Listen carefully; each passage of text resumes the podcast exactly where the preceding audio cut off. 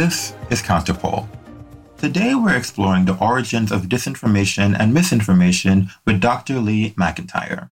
Lee is a research fellow at the Center for Philosophy and History of Science at Boston University and an instructor in ethics at Harvard Extension School. Lee brings to light a through line between opportunist and public facing disinformation campaigns that starts well before 2020 or 2016. I recognize that this is a sensitive topic, mostly because misinformation and disinformation research fall squarely on a political fault line. It's easy to hear the phrase and immediately make an assumption as to what group of people or ideologies are being lambasted. That is not the point of this conversation. Disinformation and misinformation are real threats to social order, and it is imperative that we as individuals do what we can to ensure that our worldviews are informed by properly contextualized truths. I hope you enjoy. I'm a philosopher of science, and I spent most of my career studying what's special about science and why anybody would attack it. Who are the science deniers? What do they have against science? What's their understanding of science? And after writing about that for many, many years, I started to realize that science deniers, for the most part, weren't born, they were made. Someone made them become deniers. And the way that they did that was through disinformation. Because if you look at what deniers do, they don't deny all science. They deny the science that they've been radicalized on about vaccines, about climate, about smoking. And those are the subject of disinformation campaigns. Somebody wanted them to be deniers. And then I realized that it was the same in politics. The same thing was happening in American politics. And that's when I wanted to write my new book on disinformation because it was something of a realization to me that this was all due to disinformation. At a very base level, what is disinformation? What is misinformation? I know you make a distinction between the two, even though in this space we tend to use it interchangeably. The way that I use the term is that misinformation is an accident, but disinformation is a lie. Some people like to use the word misinformation as kind of an umbrella term, and that's fine. I like to draw a hard distinction between the two because I think that most people don't get it. Newscasters in particular don't get it. And if you let them get away with saying misinformation when it's really disinformation, then they're going to report on it like it was a, a hurricane or some natural disaster, which means that nobody's at fault. Disinformation, somebody's at fault. And so I need journalists, especially cable journalists in the United States, to start using the term disinformation because I need them to start reporting on it as what it is, which is a strategic, organized campaign of denial. That's why I use the term disinformation. And I don't mean any disrespect to folks who use the term misinformation because it's technically disinformation is a type of misinformation. But I think it's important to make that distinction because it helps us learn how to fight it. Also related to our understanding of disinformation is post truth, which you've also written about. Can you let the listener know what post truth is and the implications it has for how we just understand what is factual and what exists in reality? It's easy to misunderstand the term post truth. Some people think that the term post truth means, oh, nobody cares about truth anymore. That's not what it means. Post truth was the OED's word of the year in the fall of 2016, even before Trump was elected. But given Brexit and the whole campaign that was going on in the United States, the usage of that term post truth spiked something like 2,000%. And they defined it as an era when feelings meant more than facts. They gave it not an inaccurate definition. I mean, they're the OED after all. But I didn't think that it went to the deepest level of what was behind it, why it was happening. So in my book, Post Truth, I make a very specific definition of that notion as what I call the political subordination of reality. Post truth is a warning, it's an alarmist term for the fact that there are people out there who don't want the truth to be the truth. They want reality to be different what it is so that they can get what they want, whether it's money or political power, whatever it is. I see post truth as a tool in the authoritarian's toolkit. And so I define it in political terms because when I say we're in the post truth era, I don't mean that nobody cares about truth or that nothing can be done about this. I mean, we're in an era in which truth is under threat. Disinformation is one of the ways that truth is under threat because when you're in a polluted information environment, it's very, very hard to know what's true and who's speaking in good faith and who's not. So some philosophers, unfortunately, just don't get it and keep saying over and over in different ways, well, if we were in the post truth era, I mean, why do people even look both ways before they cross the street? That's ridiculous. I expect more from philosophers than that. Post truth is a claim that truth is under threat, and I think they should understand that. But Now we've got a quick understanding of disinformation. We have a quick understanding of post truth. So, can you give us a quick history on the use of disinformation and misinformation to destabilize democracies and societies in general? Mis and disinformation have probably been around as long as human speech. The term disinformation is a Russian term. I can't pronounce it in Russian, but it started in the 1920s when V.I. Lenin appointed Felix Dzerzhinsky, the first director of the Cheka, because they needed to engage in some asymmetric warfare. They needed to fight the counter revolutionaries to the Russian Revolution. And they came up with all of these psychological warfare tactics that really founded the disinformation era. The other strand of this is that December 15th, 1953, the tobacco executives in the United States met at the Plaza Hotel to decide what to do about a forthcoming study, which was going to show that there was a causal link between smoking and lung cancer. And of course, they couldn't have that. They were worried about this. So they hired a public relations expert to come in and tell them what to do. And he said, fight the science. And he didn't mean do better science. He meant fight it through public relations, you know, take out full page ads, start to really hit that idea that this link hasn't been proven. Well, of course, given the problem of induction, nothing has ever been proven. I mean, it's just the nature of science. It's about probability. There's always some uncertainty. You can't have proof. But they rode that wave of uncertainty for the next 40 years. Those are the roots. And the problem is this I think that politicians paid great attention to the way that science deniers used disinformation for 70 years, starting from that tobacco strategy, which Naomi Oreskes and Eric Conway argue in their book, Merchants of Doubt, really paved the way. It's the same strategy that the climate deniers use. It's the same strategy that the anti vaxxers use. And so we who are educated people understand that's ridiculous. But you've got to realize that it was wildly successful. That campaign of science denial for 70 years has been wildly successful, and they've used it for everything that they want. And I think that politicians looked at that and said, I want to get me some of that. I want to deny the reality that I don't like.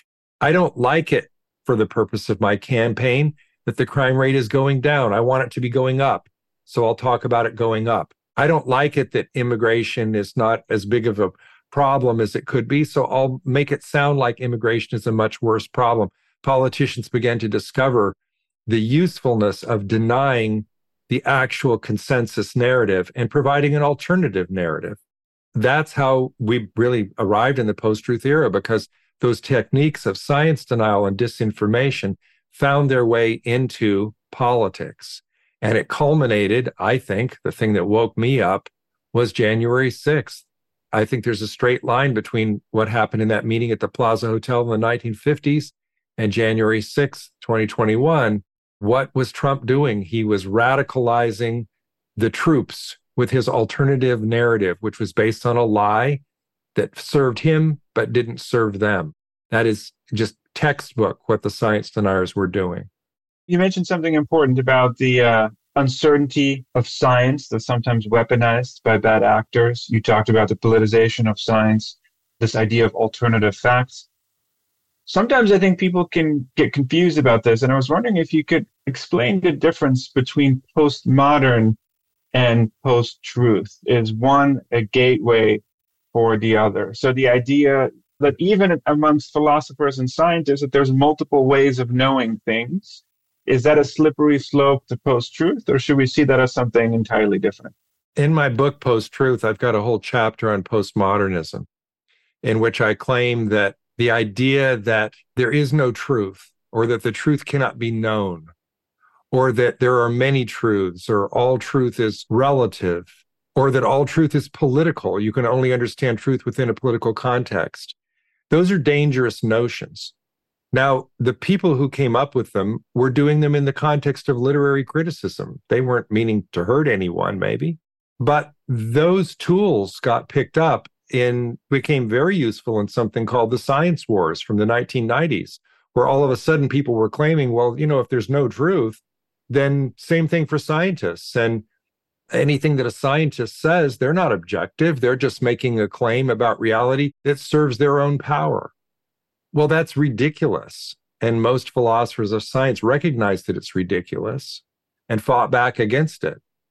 But boy, did that turn out to be a very useful narrative for people in politics who wanted to say, well, there's no truth, there's only narrative.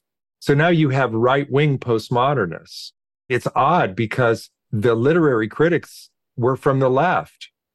And I think that they invented this really powerful tool and left it on the battlefield. And one day the right wing came along and said, wow, look at this flamethrower. This is really useful. We can use this. And I don't think that Trump is reading Derrida and Foucault in his spare time. I don't think he probably reads at all. But some people around him are right wing postmodernists. And so I think that that has been one influence. I don't want to place too much blame on the postmodernists who came up with it. But the thing that upsets me is this idea that philosophers right now who understand the importance of the notion of truth and will argue like cats and dogs over what truth is and is the correspondence theory, the coherence theory, the pragmatic theory correct. They think truth is important. So we need to say that. And I'm a public philosopher and I'm not afraid to say that. Truth is important. And there is such a thing as reality and there is such a thing as truth. And it may be difficult to know. Go back to Plato and his cave.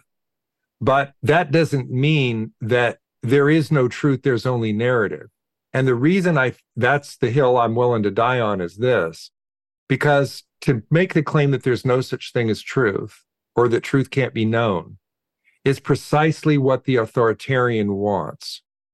There's a wonderful quotation. I put it on page three of my book on disinformation, quotation from Hannah Arendt, who says the ideal subject of totalitarian rule is not the convinced Nazi or the convinced communist, but people for whom the distinction between fact and fiction, true and false, no longer exists.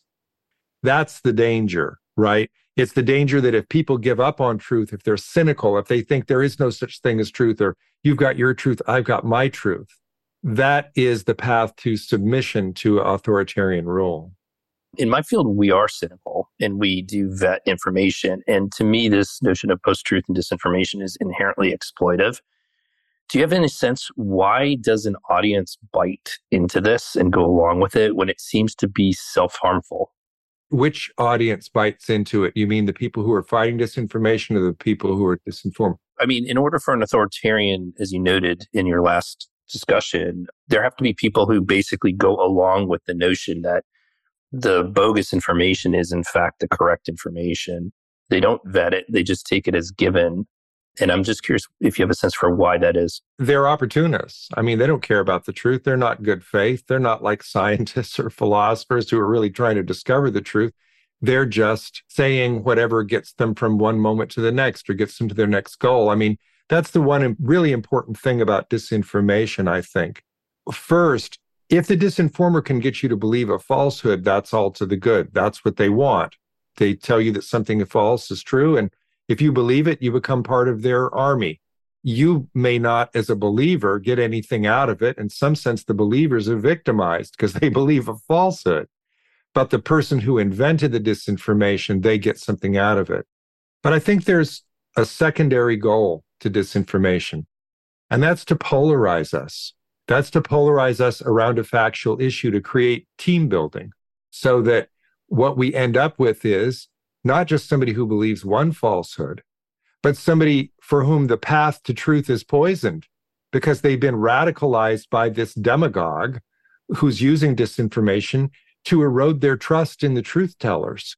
That's the really insidious part of disinformation. It doesn't just wreck one fact or one truth, it gets you to distrust the people on the other side, to see them as your enemy, even to hate them. And that's what we now find so much of.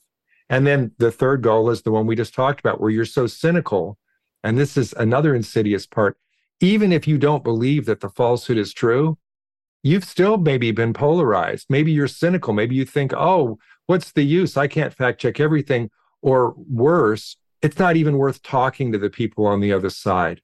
You can get so polarized by disinformation to think that even though you don't think it's true, you think, well, those other people are in a cult. Why should I even bother with them? And boy, if you do that, then they're really down the rabbit hole and gone.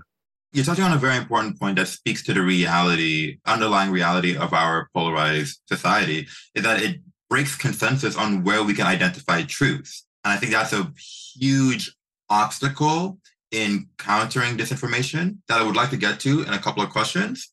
But one thing I want to ask is I'm going to assume that people who are thinking about disinformation casually and sort of locating it from 2016 to now have a disperception that disinformation sort of originates on the political fringes and then moves inward towards the mainstream. But if I think historically and I broaden my sense of what disinformation can be, I personally just identify different scenarios where I think that was a disinformation campaign.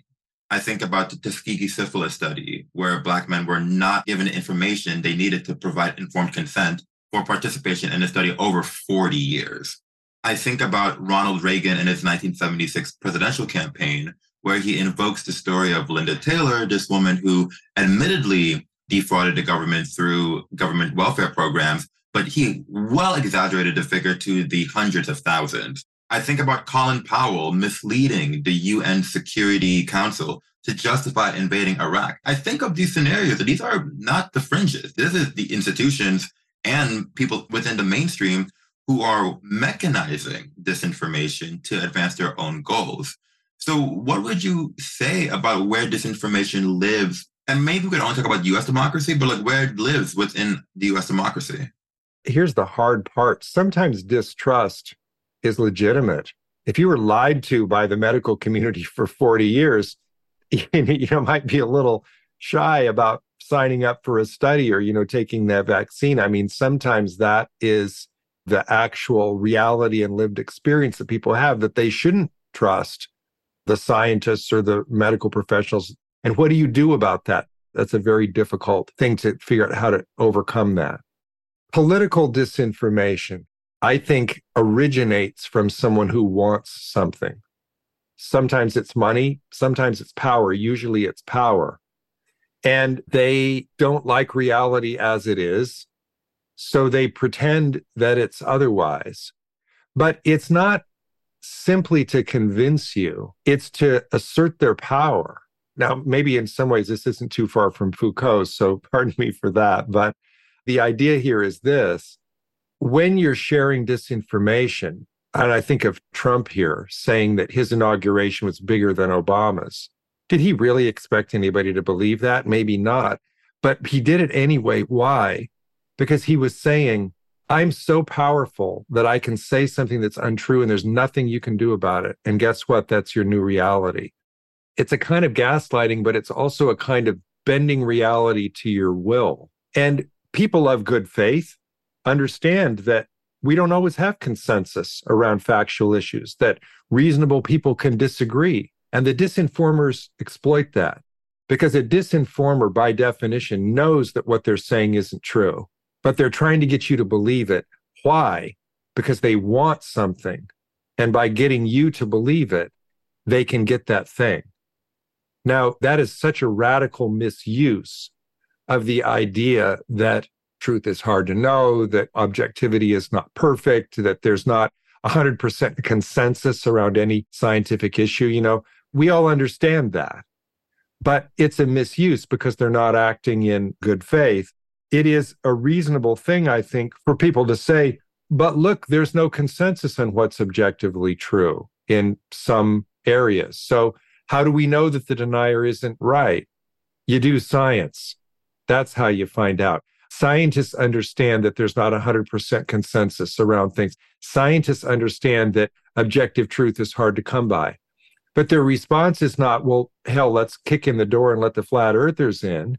It's let's see what the evidence is. Let's test it. Let's be people of good faith who understand that no matter how good our theory is, it could be overthrown by future evidence. So we have to be humble. It's an idea called fallibilism in philosophy. I think scientists need to lean into that to understand that uncertainty is not anything to be ashamed of. That's how scientists learn. I wrote an earlier book called The Scientific Attitude, in which I argue that, in fact, that's the defining characteristic of science the ability to say, I care about evidence so much that I'm willing to change my mind on the basis of new evidence. That is, I think, the greatest invention of the human mind that attitude, that ability to do that. Disinformers don't do that. Liars don't do that. They're not people of good faith and they're just exploiting the rest of us. And so I think the antidote to post truth is the scientific attitude. The attitude to disinformation is people of good faith and knowledge saying, no, that's wrong. Not here's 100% proven absolute truth because we don't know that, but here's what science has found about vaccines. Here's what science has found about climate change. Your work locates the origins of disinformation, of our current disinformation crisis in science deniers and denialism. Can you like trace that journey for us, but also talk about how politicians are attacking scientists in this moment? I think that the science denial and the political and the reality denial are now one thing. And it's a feedback loop where you now find people like Trump for political purposes denying scientific truths about vaccines, et cetera. So it's the same thing. And it's the umbrella term is reality denial, but science denial led the way there. Okay. How do I locate it? I mean, I guess it was that first moment when people figured out that strategic denial worked. Well, look, we all understand from the time we're children, the first time we ever tell a lie, damn, that was easy. I didn't get caught. I lied and they believed me and I got what I wanted. That was awesome, right? As individual human beings, we understand that. And people lie as individuals for different reasons. Sometimes it's we don't want to hurt somebody else's feelings. It's not always nefarious intent. Disinformation is not like that. Disinformation is a strategic, organized campaign. It's a type of information warfare, is what it really is, to get an army of people to believe a mistruth. And why do they want them to believe that falsehood? It's because it serves them. I'll give you an example. Everybody knows the ridiculous, insane idea that there are tracking microchips in the COVID vaccines. Almost no one knows where that came from. That came from Russian intelligence. Russian intelligence officers invented that and pumped it out in April 2020, one month into the pandemic, before Pfizer and Moderna vaccines were even a glimmer. They published an article in an English language propaganda arm of the SVR, which you know used to be the KGB, which said any future Western vaccines for COVID will have tracking microchips in them, courtesy of Bill Gates, who holds patent 666 on this technology. Then the following month, 28% of the American public believed it. Now, why did Russia do that? There were two reasons. One was money. The Pfizer and Moderna vaccines had not been invented yet. And the Russians had a vaccine called the Sputnik. And if they could get the Sputnik in the Asian and African markets, they could have made billions of dollars, which they really desperately need. But the other is power, is pride. Sputnik why did they name it Sputnik? And it destabilized American science. The Russians had been undermining American science for 20 years. There's an article in the New York Times in 2019 called Putin's Long War Against American Science. So even Putin started with science denial against Western science, but he figured out, he's a KGB officer, formerly in East Germany, he figured out, oh, wait, we can do this too for memes in the 2016 election, et cetera, et cetera. Like I said, it's all one thing. It's people of bad faith and selfishness who don't care if they kill thousands of people as long as they get what they want. it just kind of feels like confirmation bias is informing how we understand truth. And so, how do you solve for that when people are so emotionally and ideologically tied and attached to what they believe to be true? We've all got cognitive bias. There are about a hundred of them. The Wikipedia page on this is actually pretty good if you want to take a look at all the weird ones. Confirmation bias is the big one. That's the one that everybody knows. How do we solve for it? I think that the best way to fight what we're up against is through enlightenment. People who have already gone the rabbit hole, down the rabbit hole, it's very hard to get to them. I wrote an earlier book called How to Talk to a Science Denier, which is based on some empirical research by Cornelia Betsch and Philip Schmid that shows that sometimes you can get to people even once they've gone down the rabbit hole. Pre-bunking is better. All props to the brilliant cognitive scientists we've got on this call. But is there a way to help people who have already gone down the rabbit hole? Yes. But better is to keep them from going down the rabbit hole by not amplifying that disinformation. And one way that you pre bunk is to expose the plot, to let people know in advance that it is a plot.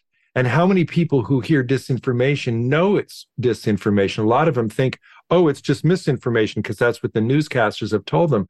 But I think the best way to fight disinformation is to do, I guess, a kind of pre bunking to say to people, look, there are nefarious actors out there who want you to believe things that are untrue because it serves their interest. And if you can expose what those interests are, you can show who the people are. You can name names. You can show what they get out of it, whether it's power or whether it's money, whether it serves their ideology or something like that.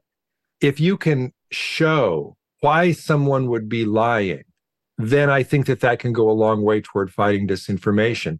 But the rule one in my new book on disinformation, I, at the end, I have 10 practical steps that any citizen can use to fight.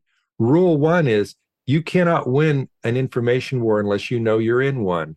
Because one cognitive bias we have is that we're too damn trusting. The primacy bias, the first thing we hear, we think is true. And I mean, that's been wired into us since caveman times, I'm sure. That old great philosopher Mark Twain said it best it's easier to fool somebody than to convince them that they've been fooled. People hear something and they're fooled, and then you come along and say, Don't you realize you were fooled? And they go, No, no. And they'll fight you to the end. Their ego's on the line. They don't want to admit that they were wrong. But if you can get to them first and say, This next guy who's going to talk to you, he's a shill. He's a political operative. He's a politician. He's going to be lying to you. Be really careful. He might even tell you conspiracy theory. Here's why that's dangerous.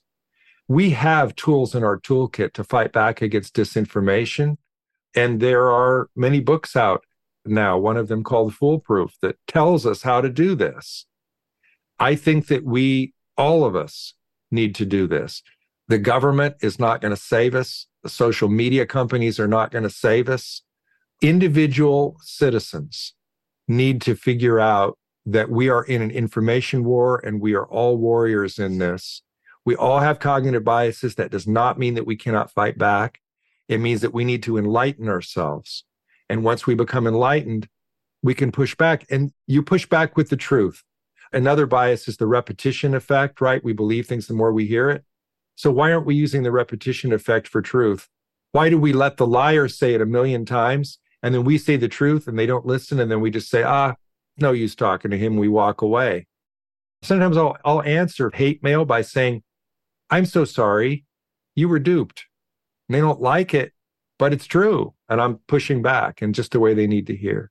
I wholeheartedly agree with you with respect to that. My question is how do we collectively push back against the threats? So there's threats of violence for many of these cases, and there's also threats of being called into congressional testimony from gaslighting politicians.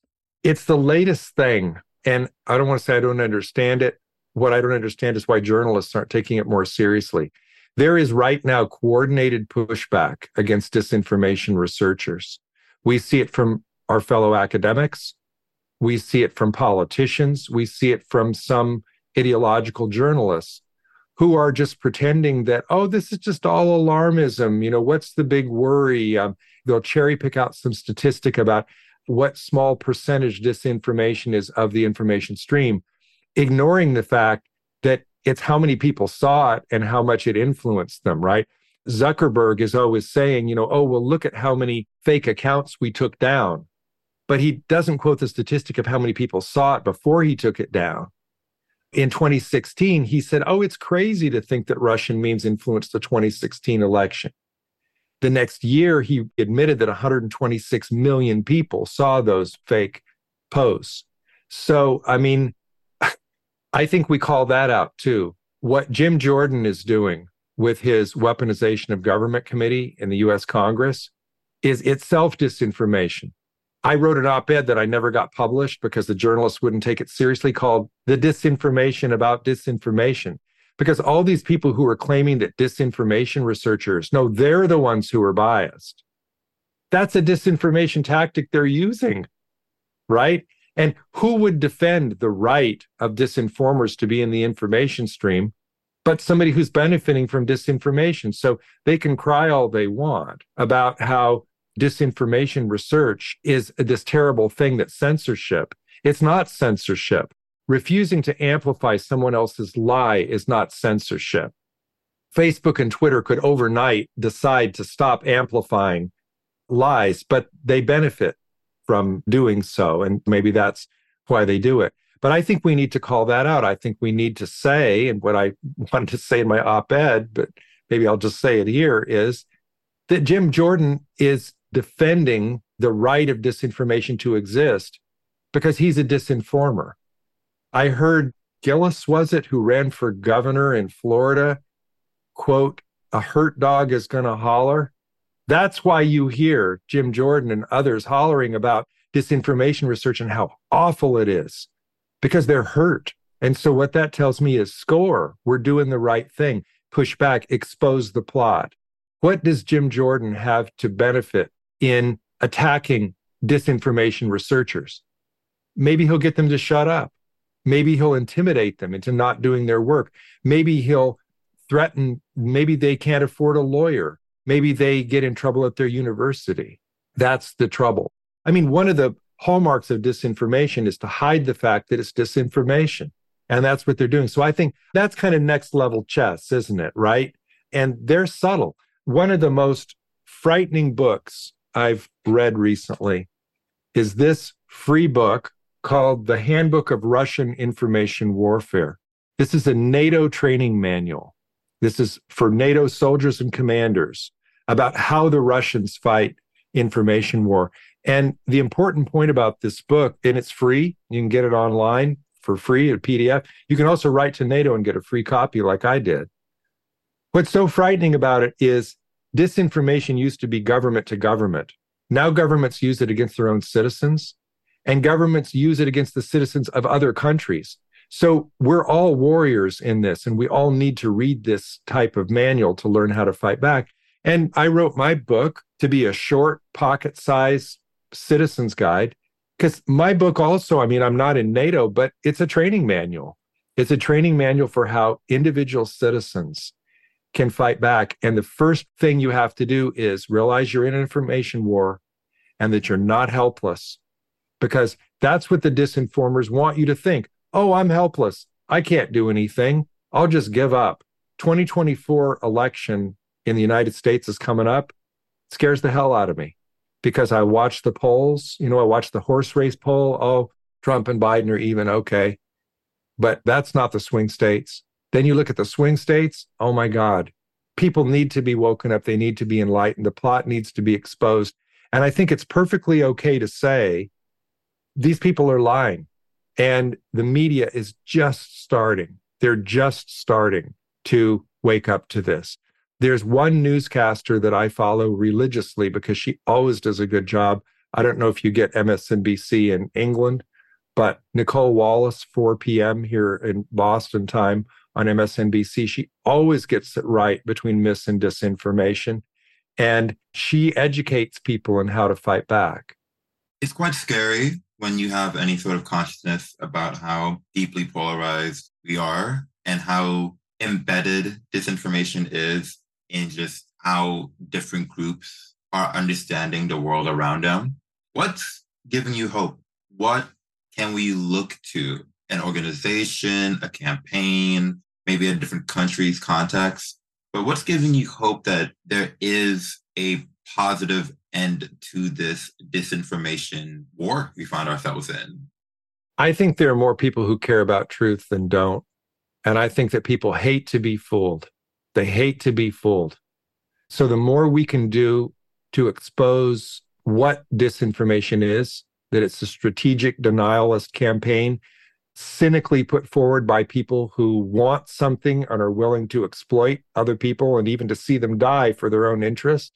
I think if we could get that message out, that could turn the tide. That was the motivation. I mean, I'm a scholar, I'm a philosopher of science. What am I doing writing this manifesto about fighting disinformation? And I'm doing it because I'm trying to wake people up. And what I tell people is buy the book, but leave it on the bus, leave it in your Uber, pass it to someone else. There's barely enough time to wake enough people up to do this. And there are nine other tips in the book that people can read before they pass it on to someone else. But I mean, we can get organized. In the United States, we organized and fought back against Trump after he was elected. All of that resistance, the Women's March, the March for Science, we can do that again. We need to do it before the next election. And we need to do it within the context of understanding the lie. Lee McIntyre, thank you so much. Thank you, guys. This was a lot of fun. And by the way, one thing that gives me hope the work that you're doing, you guys are the tip of the spear. You're really doing very important work. It's my honor to be on your podcast. Thank you so much.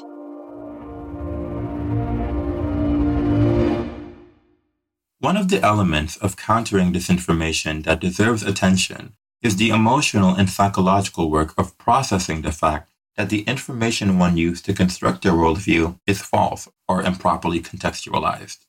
As Lee mentioned before, it is much harder to shift one's understanding of the truth once they have made a decision on what is true. One of the obstacles to that shift is ego. I have certainly resisted confrontations to my beliefs because to concede that my worldview, inextricably linked to how I move throughout life, is built on a fallacy and or can present a threat to others felt like an assault on my character. The emotional and psychological obstacles confronting any personally held worldview is one of the reasons why dis and misinformation is such a powerful tool in sowing societal discord. With opportunists at the individual and institutional level mobilizing myths and disinformation, it is crucial that we all adopt a practice of critical analysis and scrutiny to information that comes our way. You are not a bad person when you recognize that a way of thinking that you've been socialized, educated, or acculturated into produces harm. Nor are you any less of a person when you make the realization that part of your worldview is based on a falsehood or improperly contextualized piece of information. There is a responsibility, however, once such realizations are made. Once you make these assessments of your worldview, you then must make the conscious choice to either meaningfully shift your thinking which is a process, not a step, or to continue unchanged. Worldviews are allowed to evolve, and you have no obligation, cultural, familial, personal, or otherwise, to adhere to a perspective that is unfit for purpose. Ask questions and be critical. Explore your perspectives and understand why you hold them. And when challenged, hold your urge to be defensive and engage with your opposition. Life is a process of learning. The information we internalize can water us or poison us. Thanks again to Lee McIntyre for his reflections on the origins and purposes of disinformation. His book on disinformation is available wherever you buy books. Do what you can to support your local bookshop. I've also included links to some of the other pieces mentioned throughout. And thanks as well to Drs. Alan Jagolinzer and der Linden you may recall a reference made by Lee to a brilliant cognitive scientist, that would be Sander, and his book, Foolproof, is also available wherever you buy books. Shout out to our editor, Jack Booth of Neon Siren Studios, and thanks to you, the listener, for taking the time out of your day to engage with this conversation. I hope you're left with new insights. Please do share the Counterpole pod with your loved ones and give us a review. Until next time.